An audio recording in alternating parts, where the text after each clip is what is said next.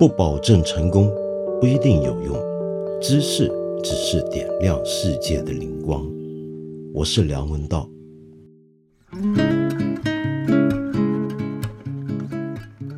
我不晓得你最近有没有留意这样的一个消息啊？是一个很古怪的事件。七月五号晚上，美国跟北约组织在阿富汗设立的最大型的空军基地，正常情况下可以容纳十万人的巴格兰基地，在晚上忽然关灯，乌黑漆火的，然后呢，什么人都不见了，所有的美国军人军机都撤走了，然后整整几个小时之后呢？阿富汗政府才知道这件事情，也就是说，美国人当晚撤出这个基地的时候，没有通知阿富汗政府来接管基地。结果基地里面有很多美军留下来的东西，对当地人来讲可是不少的好东西啊，比如说一些军装啊、一些食品啊、一些药物，迅速就被劫掠一空，流入到街头的黑市市场。那么这件事情就标志着美国跟北大西洋公约组织在阿富汗二十年来的军事行动的总算告一段落，仓皇结束，几乎是以败走的姿态撤出。其实呢，按照美国政府的官方的讲法，拜登总统是答应在八月三十一号才正式结束所有在阿富汗的军事行动。但是在这个死线之前，他以及他的盟国都已经陆续撤出。当地现在仍然有少数的北约跟美军的军官、军人、特种部队留在当地，重点是要保护一些仍然留在阿富汗的这些国家的使馆人员、工作人员顺利撤出。到底这是一场什么样的行动？这二十年来，他们又做了些什么呢？啊，这真是笔糊涂账！我还记得二十年前，当美国进军阿富汗，后来攻击伊拉克的时候，那个时候呢，我在香港跟很多的我们的热衷社会运动的朋友，还有一些知识分子，我们都联名签署。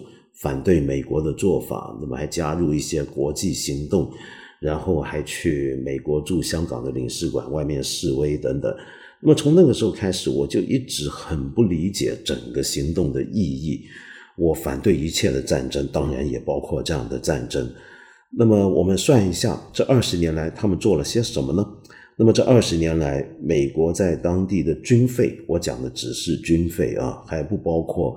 其他的经济援助、重建方面的开销，呃，光是军费耗费了两兆美金，死了几千个军人。那么，但是对当地平民死在与美军相关的军事行动当中死去的平民跟阿富汗士兵，则是几好几万人。那么到最后结果是什么呢？结果我们看到，当初美国针对的其中一个主要目标就是塔利班组织。结果现在呢，塔利班组织卷土重来，而且根据塔利班组织官方的说法，他们已经掌控了全国百分之八十的土地。那么阿富汗政府呢，可以说是节节败退。但是当然啊，我们晓得塔利班这个讲法也不是完全那么可信。目前我们很难估计双方势力在当地的消长的情况，只能够说呢。是塔利班的部队呢，应该是掌握了很大一部分，至少是全国超过一半以上的乡村地区。很多城市现在仍然在阿富汗政府的手中，可是这个政府的全面瓦解，许多专家指出，估计就是半年内的事儿了。整件事情就让人想起来当年美国在越南的战争。但是这场战争论时间已经超过了越战，是美国有史以来，呃所打的时间最长的一场仗。但是到了最后，这个结局却相当的凄惨。他原来要设定的目标，至少其中一个是没有完成的。整件事情到底干了些什么呢？难怪有一天我看到，呃，美国总统拜登在记者招待会上面，有记者问他这件事情的时候，他居然说：“啊，我们今天为什么不谈点开心点的事儿呢？” 这句话其实也很能表明美国的态度，就是美国对这个战争现在把它看成是一个很不开心的、很让人不爽的一件事儿，基本上不太想提。那么事实上，这个状态已经维持了十几年了。从奥巴马上台的时候就已经宣称要结束在阿富汗的军事行动，结果一直拖到现在。那么可见，在奥巴马上台的时候，这一场军事行动在美国国内就很不受欢迎，而且很不受重视了。为什么说它不受重视呢？就是当初我们晓得，在小布什担任总统的时期，对阿富汗发动战争的主要理由，就是为了要替发生在美国的九幺幺恐怖袭击事件复仇。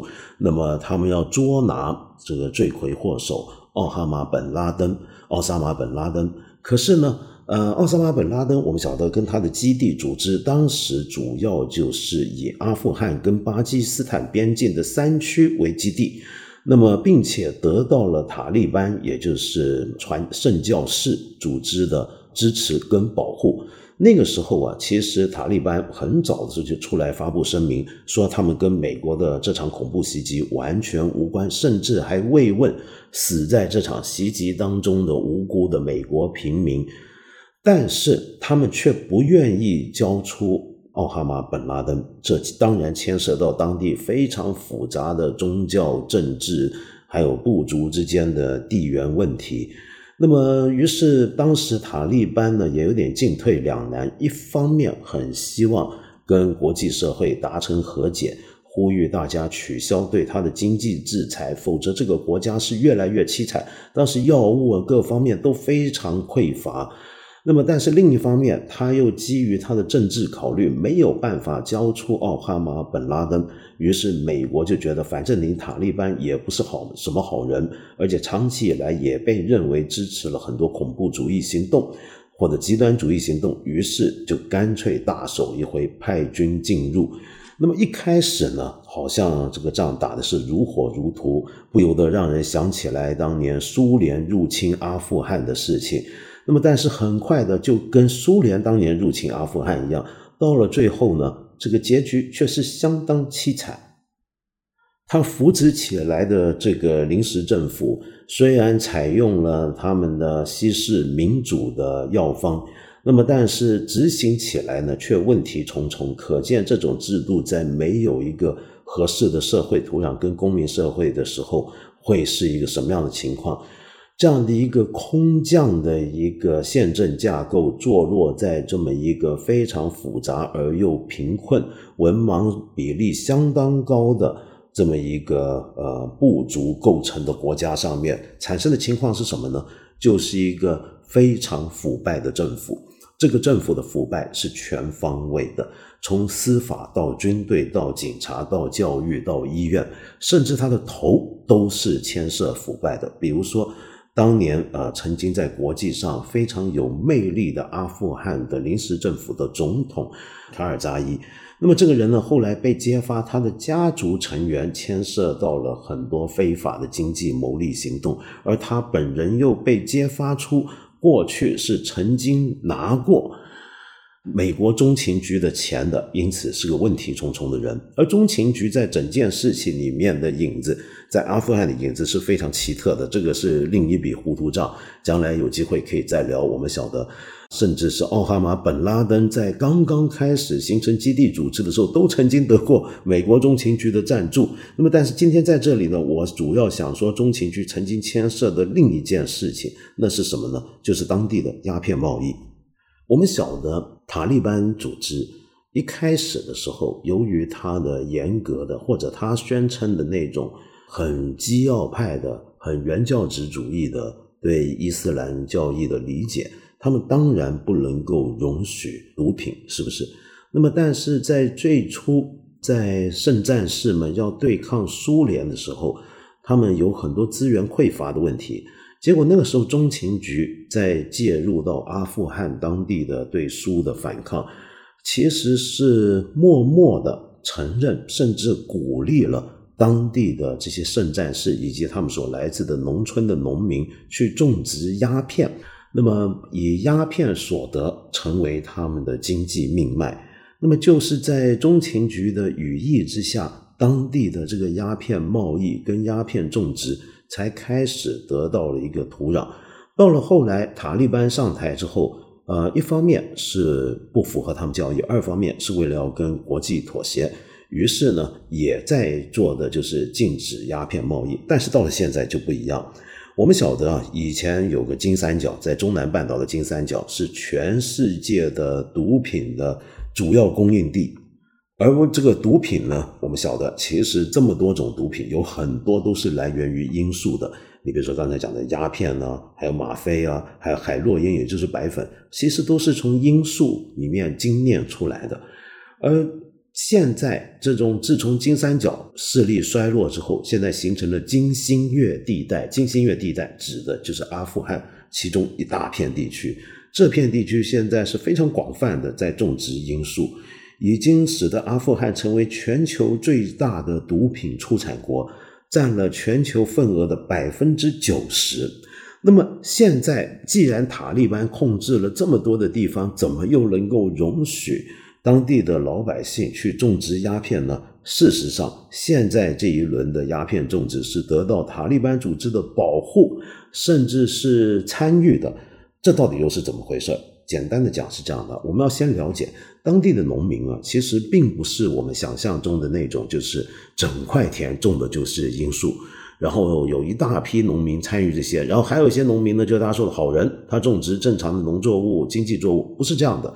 一般的情况是，很多农民他在种麦子、种自己的平常的农作保呃补充生活用品的这些食物跟经济作物之外。多多少少也会在田地里面留一块出来种罂粟的，这是为什么呢？这是因为如果不种罂粟的话，他们没法活，就当地的经济是糟成这个样子的。那么很多时候，在罂粟甚至成为一种货币，你可以拿罂粟种子呢出来呢，在市场上去交易，换取你所需要的生活必需品，比如说一些药啊、衣物啊等等。所以，罂粟是当地这么通行的一种可以当成硬通货使用的东西的时候，你怎么去打击它呢？那么，现在的阿富汗的这个政府为什么不得民心呢？就是因为在世界各国的支持下，他们鼓励当地的农民不要再种罂粟了，改种其他的经济作物。可是这么多年来呢，效果都不是很好。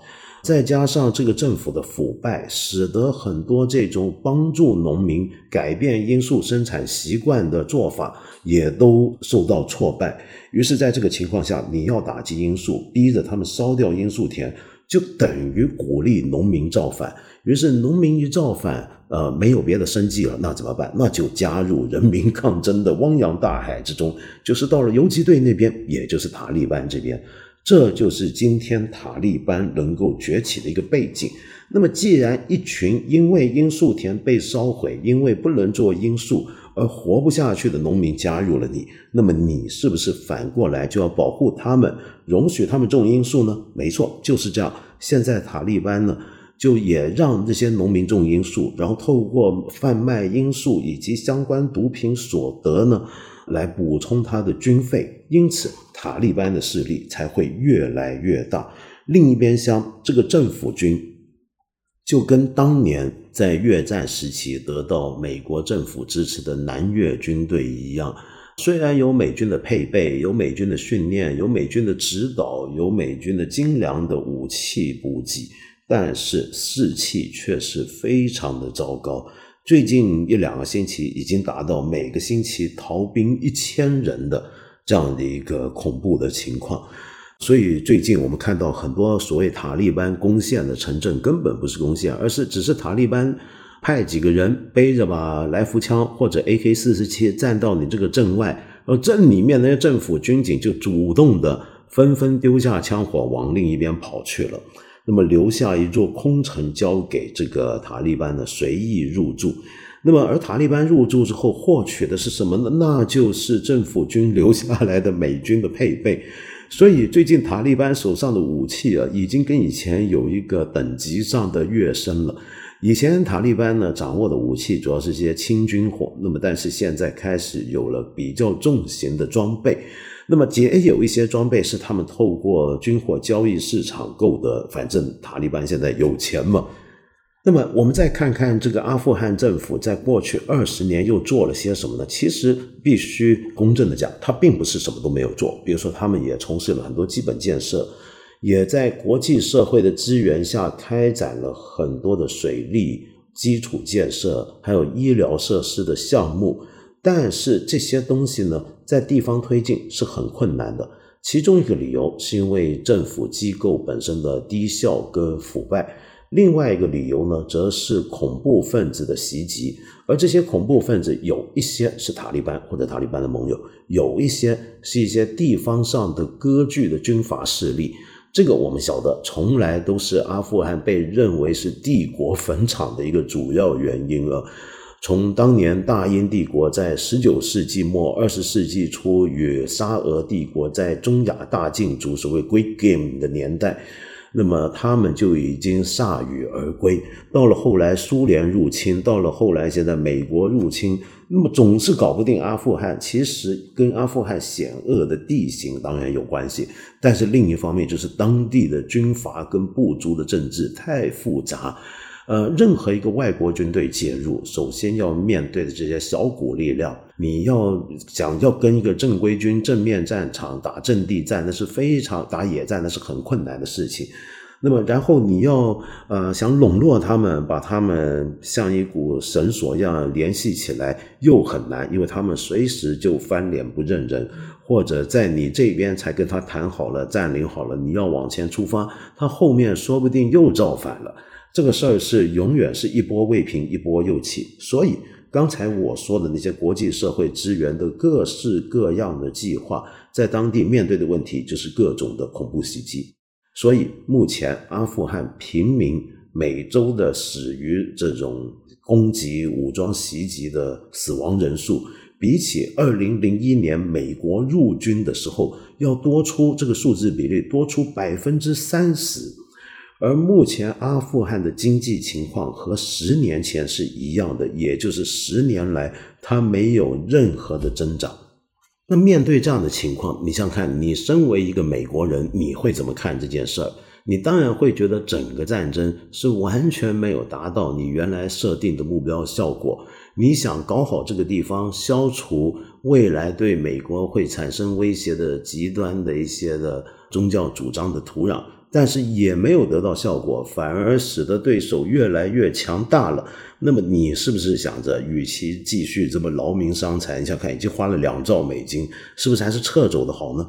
那么更重要的就是，其实当初小布什政府要攻击阿富汗跟伊拉克，背后有相当。麻烦的政治考虑，那么其实整个设定的目标就是为九幺幺报仇，而报仇的首要的对象当然就是奥哈马本拉登。但是在奥巴马任内，由于本拉登已经死在美军枪下，那么所以对大部分美国老百姓而言，这个战争已经应该打完了，最大的目标都已经达成了，那我们还在那干嘛呢？所以，阿富汗在美国二十年来，它的政治上的能见度是逐步下降的。历届政府都不把阿富汗问题当成是它的。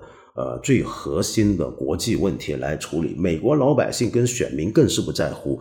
美国这种政治，我们晓得，选民不在乎，那政府怎么会在乎呢？对不对？他服务 选民，服务人民，那选民都觉得不重要，那当然，美国政府也不能把阿富汗这个事儿看得太重要。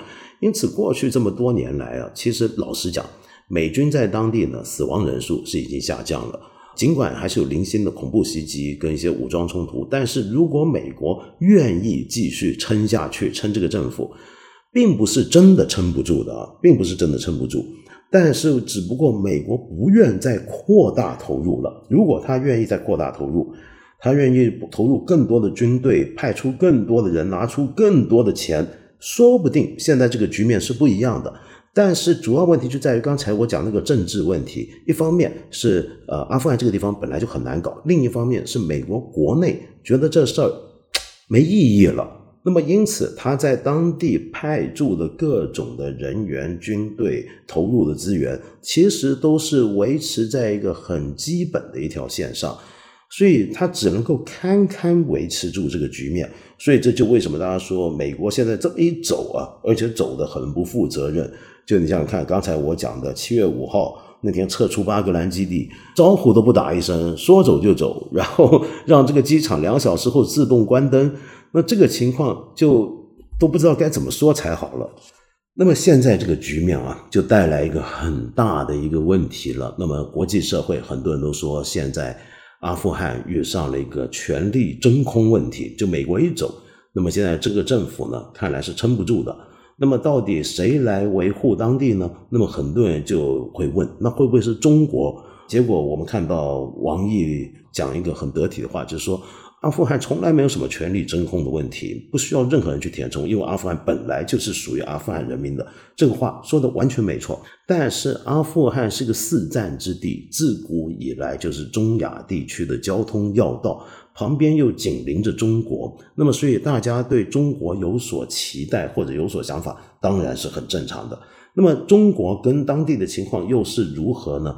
首先我们要知道，当时中国政府并不支持美军。发动的这两个地区的战争，就对伊拉克跟对阿富汗的战争。可是中国在后来的局面里面，也并非完全没有介入的。那么，首先有一个呃，我们大家都知道的地缘政治的考虑。在过去，新疆的一些的极端分子、一些武装分子，事实上是去过阿富汗，接受过塔利班的保护，甚至是教育，从宗教教育到军事游击队教育都有，透过他们的训练再回到新疆的。所以，当时我们中国也开始兴起了一个今天我们都很熟悉的一个概念，就是反恐。我们这里反恐的主要目标就是东土组织嘛。那么当时在由于国际性的这么一个反恐的大旗底下，所以中国也是应该要关注、要参与，害怕塔利班会成为一个破坏境内的稳定和谐的一个境外势力的来源。那么，所以中国在美军掌控了阿富汗，当时掌控了阿富汗的局面之后，也参与了很多国际项目。比如说，我举个例子，在现在阿富汗以及跟阿富汗的比较好的邻邦，那就是巴基斯坦。在这两者之间都有很多基础建设的计划，那么同时呢，还有一些是欧盟投资的一些的大型的项目，却由中国的公司来承包，所以中国在当地绝对是有一个角色的。那么现在有个问题了，就是现在美军撤出，当地的战火呢，现在又爆发的如此频密，局势如此不稳定。我们的人员，我们的投资是否还能继续，又是否安全？我们看到中国外交部已经呼吁全部中国公民撤出阿富汗了。那么可见，我们现在是觉得这个地方很不安全的。尤其不要忘了啊，曾经在二零一六年的时候有件事儿，就是当时阿富汗应该是二零一六年吧，有一个省叫卑路支省。当地有一个酒，那个卑路支省的酒店爆炸，那个酒店恰好就是有中国代表团入住的一个地方。那么好在我们的代表团人员当时不在酒店之内，否则就很麻烦了，因为这场爆炸造成了一些人命伤亡。那么塔利班事后是宣布负责，但是他们同时也说，他们并不知道当时有中国代表团在内。那么后来又传出很多消息，说塔利班组织曾经到访北京，那么曾经跟中国政府有接触。那么最近我们晓得，他们又发出公开的呼声，说中国是他们的朋友，欢迎中国继续去投资、参与他们的建设等等。可是这个塔利班说话到底算不算数？这个就比较让人怀疑。不晓得你记不记得，二零零一年三月的时候，有一场轰动国际的大事。那就是玄奘法师在《大唐西域记》里面记载过的八米洋大佛，两尊八米洋大佛被塔利班组织炸毁。当时是全世界都恳求，包括中国都呼吁塔利班不要这么做，但是塔利班还是照做了。因为他们的理由就是这些都是偶像崇拜，不符合伊斯兰教义。可是就在这件事情之前两年，也就一九九九年，当时塔利班后来被杀死的他们的领导人毛拉奥马尔还公开宣言，他们会保护巴米扬大佛，因为巴米扬大佛能够为当地带来旅游收入。言犹在耳，他们回头又把它炸了，就等于塔利班过去是禁止鸦片，现在又鼓励鸦片种植。那么，所以现在塔利班说欢迎中国的这个话，大家听的难怪网民们都有点怀疑，又觉得这人靠得住吗？信得过吗？现在说完这些大国的情况，我们讲一下当地的百姓又怎么样？我们刚才说了，当地百姓是非常不认可现在这个阿富汗政府的，觉得这个政府非常不得人心。但是另一边厢，他们是不是又很欢迎塔利班的来临呢？事实上，大部分的城镇居民都是忧心忡忡的。因为过去二十年啊，你虽然说阿富汗这个国家没什么长进，可是也是在很多方面恢复了一些以往他们曾经享受过的生活。比如说，女孩子可以上学了，可以工作了，然后电视开始播放节目了，有电台广播可以听了，又可以听音乐，甚至可以跳舞了。大家结婚可以搞 party、搞派对了，可以给大家祝寿了，很多欢庆场合重新重新出现。但是在塔利班掌控阿富汗的时候，所有刚才我说这些都是被禁止的。我们晓得塔利班呃是一个非常严格的在执行跟解释着伊斯兰教法。他们这个解释很有意思啊，就是伊斯兰教本来是一个充满智慧的宗教，鼓励各种各样的教义辩论，但是塔利班是不辩论教义的。也在各种的场合也不准别人质问他对教义的诠释，因为他们认为他们掌握了绝对的解释权跟权威。那么，然后按照他们的解释呢，女孩子是不应该接受教育，也不能够去工作。那么，任何的娱乐的东西啊，也都是有毒的，都是不行的。比如说听音乐，这当然不行。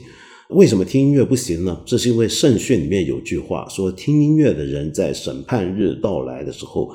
将会遭到融化的这个铅啊灌入耳朵的酷刑。那么，其实圣训里面这句话是有背景的啊，但是问题是塔利班不管那么多，就照字面来解释，所以觉得听音乐不行。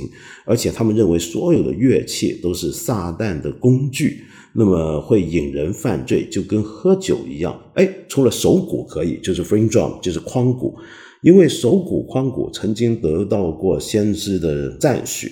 那么同时呢，他们唱经其实呢也是有高度的旋律性跟音乐性的，这也可以。所以在塔利班执政的时候呢，唱片行是存在的，可是唱片行卖的唱片呢不是别的什么音乐，而就是唱经跟一些教士对经义的解释的音频录音。因此，在这个情况下呢，现在很多城镇里面的阿富汗人正在想着逃亡。在仅余的一些的领事馆门口呢，是有这个申请签证，是大排长龙。那么很多人已经准备偷偷越渡国境，那么要跑到别的地方。其中一个热门的选择，那当然是离他们最接近、关系往来最密切的巴基斯坦。当然还有伊朗，因为我们晓得阿富汗这个地方在古代长期是属于波斯帝国的领土，说它是帝国坟场，其实并不确切。因为以前起码在波斯帝国强盛的时候，它就是波斯帝国的一个行省，嗯，也就是所谓的呼罗珊地区的一部分。所以他们的语言，其中一种最盛行的一种方言呢，叫做达利语。而达利语其实是一种阿富汗方言版本的波斯语，所以他们是能跟伊朗沟通的。也有很多人预备要逃到伊朗去。所以现在，呃，我们看到美国。在这一次的行动搞成这个样子啊，其实这个他的权威跟威望是大受打击的，因为他现在抛弃阿富汗政府，等于是公开在世人面前再度抛弃他的盟友。继越战之后，那么这个事情对美国会造成什么样的打击？我想目前呢，国际上看来，至少很多美国人看来是觉得没什么打击的，不重要的。那么要相信他的，继续相信。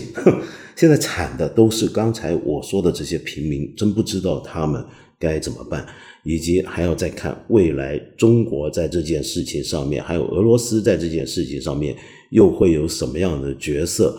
估计啊，就是我们当然是非常希望它稳定下来，因为我们真的会非常担心。他跟新疆之间的这种隐秘的联系。尽管现在塔利班呢已经公开宣布不会包庇，也不会收留在阿富汗他掌控的区域内的新疆的武装分子，但是这个事情仍然很让人关注他未来的前景，以及我们在当地的建设、投资等等等等。哎，这个事儿啊，说起来啊，可以没完没了。你要是有兴趣，我们接下来说不定还可以再谈一谈这个阿富汗的复杂历史。那么今天呢，就先讲到这，因为今天好像还遇到不少的朋友的留言，我觉得也很值得跟大家呃来分享。比如说这一位朋友叫 H T E T，你说我生长在缅甸曼德勒，现在正在面临独裁军方长达五个月以来。无人权的统治和第三波疫情的爆发，在氧气需求旺盛的情况下，缅甸军政府已下令不要将氧气出售给个人收集，并供应给实际上无法运作的公立医院。曼德勒的医院人满为患，患者难以找到住处，许多人在医院门前死亡。即使在缅甸的大城市，也无法控制当前的 COVID-19 危机。由于氧气供应不足，一些小城镇的死亡风险更大，深深感到自己无能为力。看着每天死亡人数增加，甚至不知道抱着怎么样的心态去克服这些难关。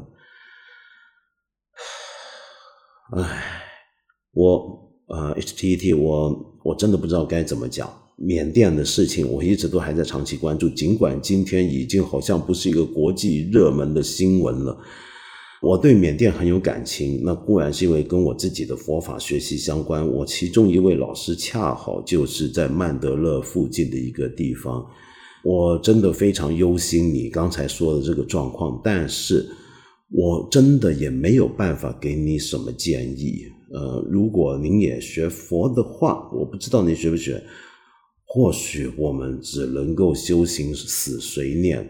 为所有的你看到的这些惨状诵念词经，我觉得这就是我们大家在共同面对的一次的巨大的浩劫。当然，缅甸的情况是尤为严重，因为这样的一个政治局面，我只能够衷心的祝福。我希望你们能够很快度过这次难关，能够重新找回希望和生机。只能这么跟您说了，很抱歉。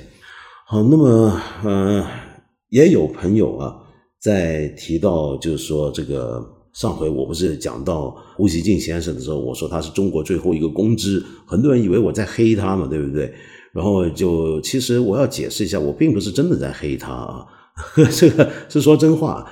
就他今天还在大家面前显现出一种很独立的状态。你比如说，我们国家对阿富汗、对塔利班的态度其实是比较保守，但是他能够公开出来说，你看，连塔利班都觉得中国能做朋友，可见中国外交的稳健跟厉害。结果遭到很多人质疑。你有没有注意到，最近胡锡进常常被人骂？那么以前骂他的呢，你可以说是一些呃右派啊、自由主义者，但现在不是了。现在我发现出现一个情况。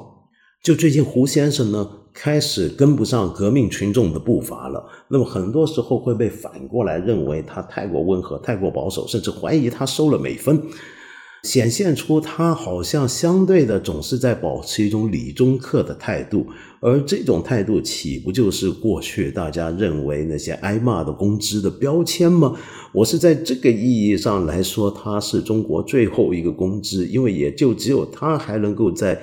主流刊物上面这样子写东西，写这些时事或者是敏感的问题了，而且写的时候呢，还总是试图要表现的稍微中性啊，在某些事情上，那么我是在这个意义上来讲他的，于是就可以接上有一位朋友叫付志强二二三，你说我想问道长，对原来备受追捧、成为意见领袖的公知，最近突如其来被骂，如何看待这个问题啊？其实我以前也说过好几次了。这个东西并不是突如其来被骂，而是一个渐变的过程。这个渐变已经发生了太多太多年了，呃，我觉得很正常。这个正常是什么呢？那就是整个世道在变嘛。有一些话，我十年前讲跟现在讲得到的效果跟评价就已经完全不一样了，对不对？可能我从来没有变过，可能我原来的立场价值观也没有变过，变的是社会。还是用刚才那句话讲，我们跟不上革命群众的步伐了嘛？这个于是在这个情况下怎么办呢？我想到鲁迅一篇很有名的文章啊，我要摘引鲁迅。我们知道网上不是一大堆鲁迅说都是假的嘛，但这个是真的啊，来源于鲁迅一篇很有名的文章《事故三位》。他说这么一句话啊，他说：“现在我假设以这样的话来劝导青年人：如果你遇见社会上有不平事，万不可挺身而出讲公道话，否则事情倒会转移到你头上来，甚至会被指作反动分子的。”如果你遇见有人被冤枉、被诬陷，即使明知道他是好人，也万不可挺身而出去给他解释或分辨，否则你就会被人说是他的亲戚或得了他的贿赂。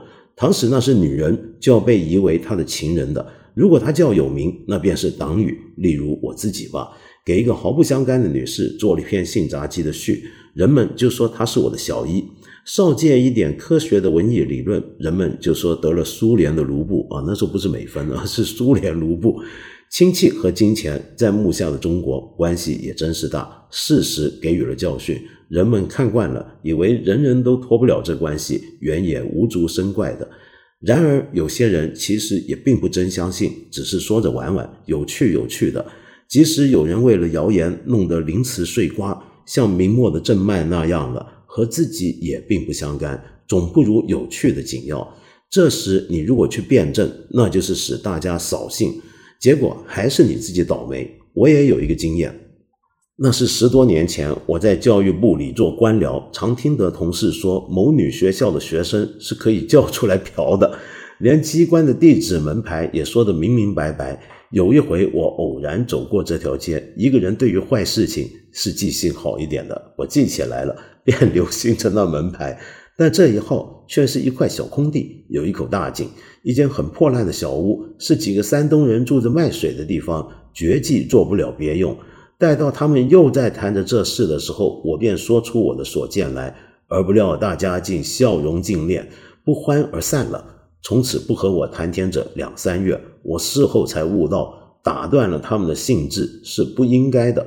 所以你最好是莫问是非曲直，一味附和着大家；但更好是不开口，而在更好之上的是连脸上也不显出心里的是非的模样来啊！这是鲁迅给咱们的教训，我们记住了。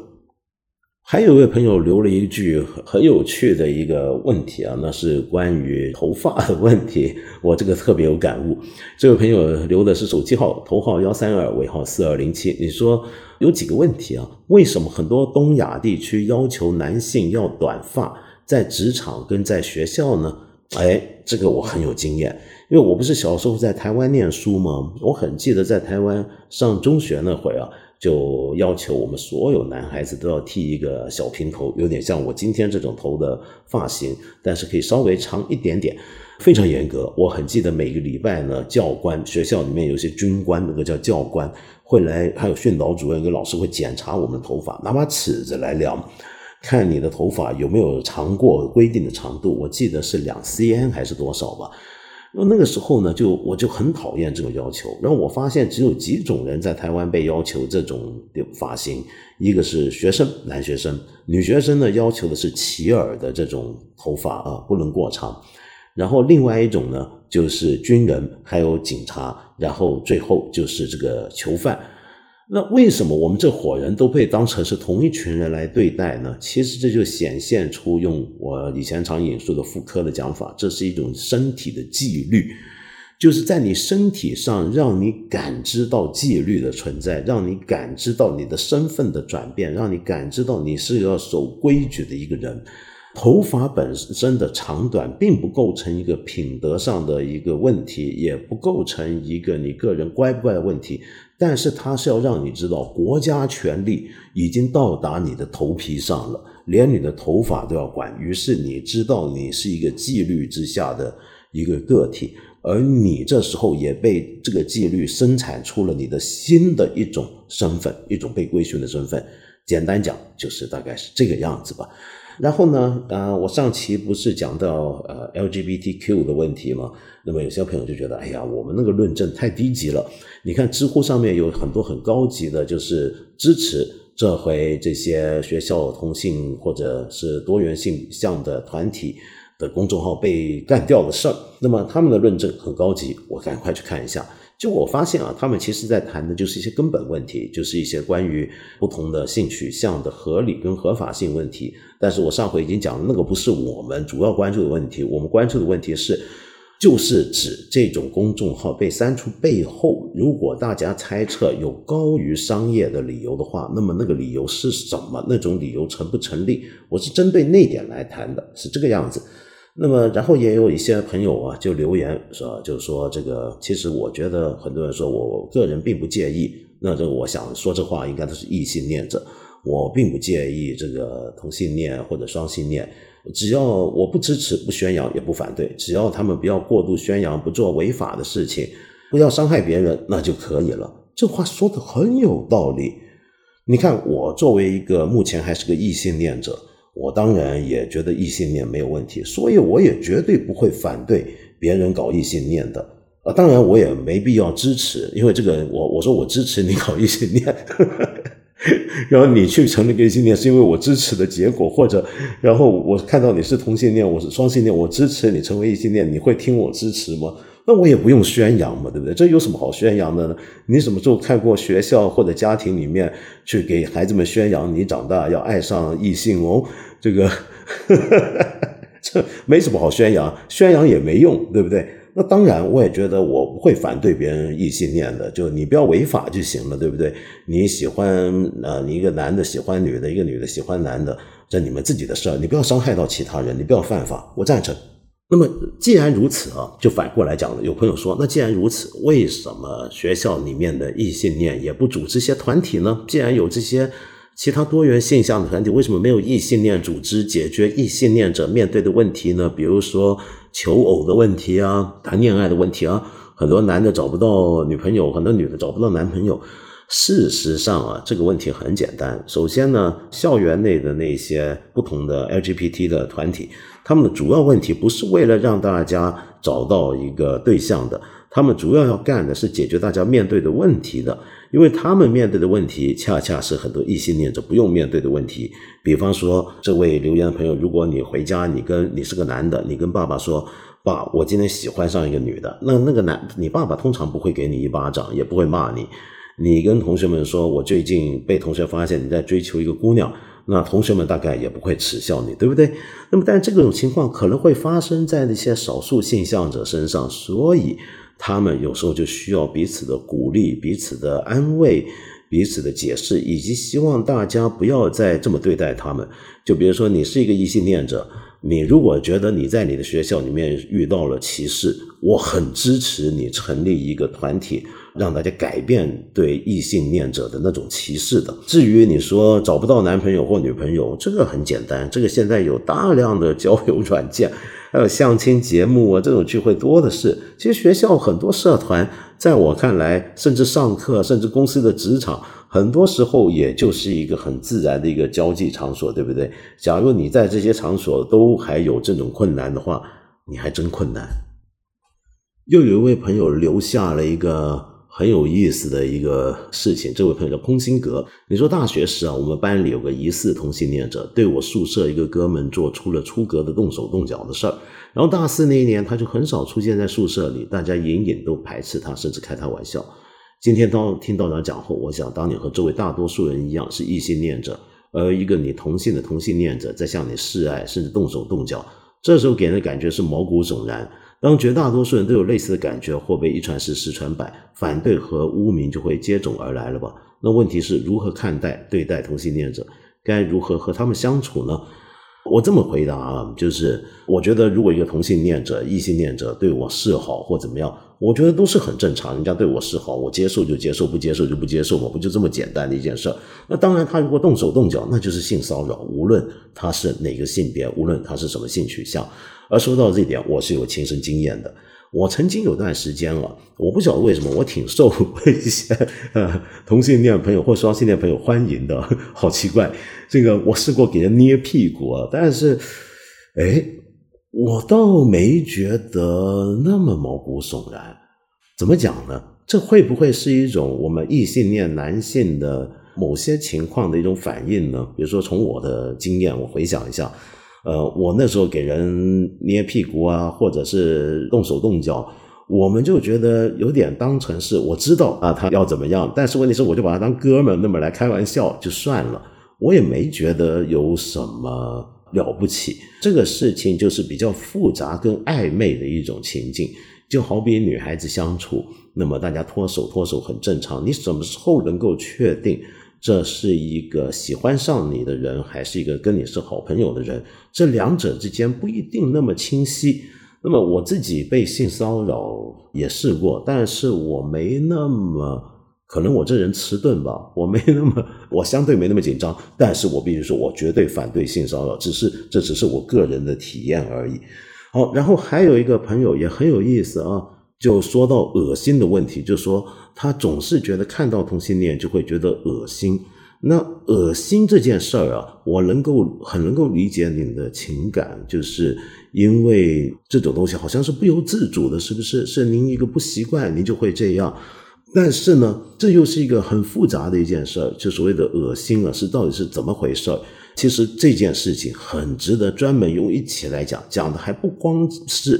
跟性向有关的事情，甚至是我告诉你，以前在十八世纪、十九世纪，当华人在美国铺设铁路的时候，当地也有很多白人啊，看到华人就觉得恶心的。那恶心作为一种情感，有时候有道德面向情感。这是个很值得讨论的一个议题，我们将来有机会我再跟你聊好吗？然后有一个朋友叫 L H，你说不知道每天都把关心普通人挂嘴边的梁文道怎么看待小费？我问了一个餐饮行业的服务人员，十九岁中专刚毕业，他说工作过程中有人谢谢他，当然觉得开心，但比起这些，他更希望是收入的切实提高。我问如果有客人愿意给小费，你会收吗？一开始他还不知道小费是啥。他说：“只要不违反公司规定，他会收的。”所以想请教一下梁文道，既然是关心普通人，那你是否给过小费呢？如果给过，又是怎么给的呢？哎呀，这个问题问我太好了。为什么？因为我特爱给小费。但是我必须说，我餐饮国内的、内地的餐饮场合，我倒不一定给小费。为什么？因为我发现。很多的地方啊，特别是一些普通的快餐店或什么，他们是禁止员工收小费的。如果我给小费而被公司的其他员工发现，他会举报给上司。如果上司发现那个那个员工是会被罚的，那所以搞得我有点不知道如何是好。可是呢，你知道我在大陆老住酒店嘛，对不对？我是个每年正常情况有两百多天住酒店的人，我住酒店那是必给小费。我特别爱给小费，所以我有没有给过？我当然给过。那给过又是怎么给呢？那这个就复杂了。那好多种给法嘛。你比如说收拾房间，呃，早上起来要出门了，那我就会在枕头上，呃，这是一个国际惯例，这个一般的酒店服务人员都晓得这个规矩的。你在枕头上放下的钱，那意思就是给这个清洁房间的员工。那其他的人呢？比如说酒店有很多人服务你啊，不光是这些人啊。那那种情况怎么办呢？现在比较麻烦的是，因为我们国内呢用现金的机会越来越少，那这个就很难了。就比如说，我要跟一个人说给小费，你能够我给你，你给我微信号，我给你转过去。我好在我住的酒店比较固定，那我也有一些固定的酒店工作人员的微信号，我通常就只能够用这种方法转账给他们。这也是个现在我们新时代的给小费的办法。那为什么要给小费啊？其实是这样的。一来就是我总觉得我们的餐饮酒店服务业人员的收入水平太低了。我讲过好几次，我这再讲一次。我觉得目前酒店从业人员里面很难找到水准很整齐的员工，有些哪怕是极好的五星级酒店，为什么呢？那是因为他们的收入就不高，那变得就是很多有更有条件的人就不选择干这件工作。然后你想想看，这个工作。对你的要求还特别高，你要很到位的服务，你要懂得察言观色，然后你要有一种人性的关怀，至少表现出来，然后你甚至还要通多国语言，至少是英语。那么，但是你给的钱又是那么的少，那所以我总是觉得这些酒店人员他们得到的待遇太不相称了。所以在这个意义下，如果既然我其实是给得起，那我为什么不给呢？这是当然，我不是说每个人都该这么做，就是你要你要衡量一下自己的能力跟自己得到的待遇是否相称。起码我是有这个习惯的。好，那么最后今天呢，还是给大家介绍一个音乐。那么我们之前不是讲过吗？说塔利班是禁止音乐的。其实最近呢，在阿富汗的首都喀布尔里面，就有几条街区啊，恰好就住了很多音乐家跟做乐器的匠人，他们形成一个小社群。这个小社群呢，在过去曾经塔利班时期政的时期是不存在的。他们有很多人要流亡到国外，比如说到巴基斯坦、到伊朗，还有一些呢，甚至到了西方国家，在西方国家的学校里面找到稳定的教职。传授这个阿富汗的民族音乐，那么，但是，一旦阿富汗又能够容许音乐，他们很多人又都回来了，要回到自己的国土上面，回到自己的土壤跟传统当中。有一些人呢，抱着一个美好的愿望，是希望让这些传统音乐能够一代接一代的传续下去，给阿富汗未来的青年。呃，可是最近啊。他们也在开始担忧了，包括一些传统做乐器的有名的匠师，这种乐器里面最有名的莫过于鲁巴斯，就热瓦甫。热瓦甫啊，如果你熟悉我们新疆维族音乐的话，你大概也会知道的，这是维吾尔音乐当中必要的一种乐器，是种拨弦乐器，其实也是一种类似吉他、呃鲁特琴这种拨弦乐器。那么，而鲁巴这个乐器呢，有人认为是来自新疆南疆的喀什，其实不应该是的，因为在古代的波斯的文献，我们在七世纪的时候就已经看到过相关的记载，它应该还是来自刚才我说的呼罗珊地区，也就今天的阿富汗、巴基斯坦、伊朗边境的那大块地片地区。那么它就是阿富汗乐器当中最重要的一种乐器，被阿富汗人认为是乐器中的狮子。那么，可是现在这些做这种乐器的人，演奏这种乐器的人，现在就开始担忧了。